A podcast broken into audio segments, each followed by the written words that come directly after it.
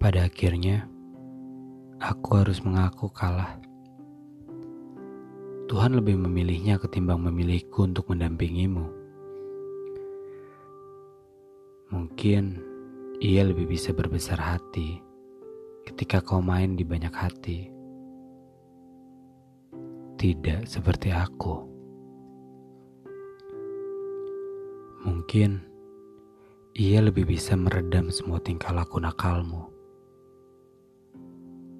tidak seperti aku yang tidak mampu.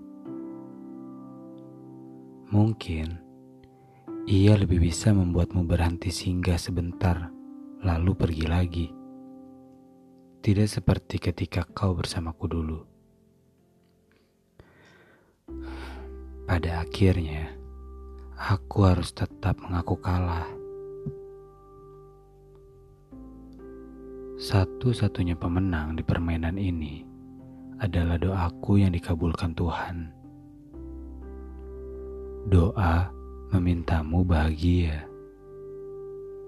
Doa memintamu menjadi sosok pendamping yang jauh lebih baik dari kata sempurna.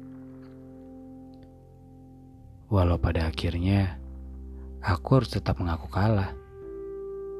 Karena pada kenyataannya di hadapan Tuhan, aku bukanlah orang yang tepat untuk mendampingimu ketika kau mulai berubah menjadi sosok yang dulu sempat aku impikan. Lucunya, sampai sekarang aku masih mencari bahagia yang katanya sih akan aku dapatkan ketika kau melepas aku dulu. Hah.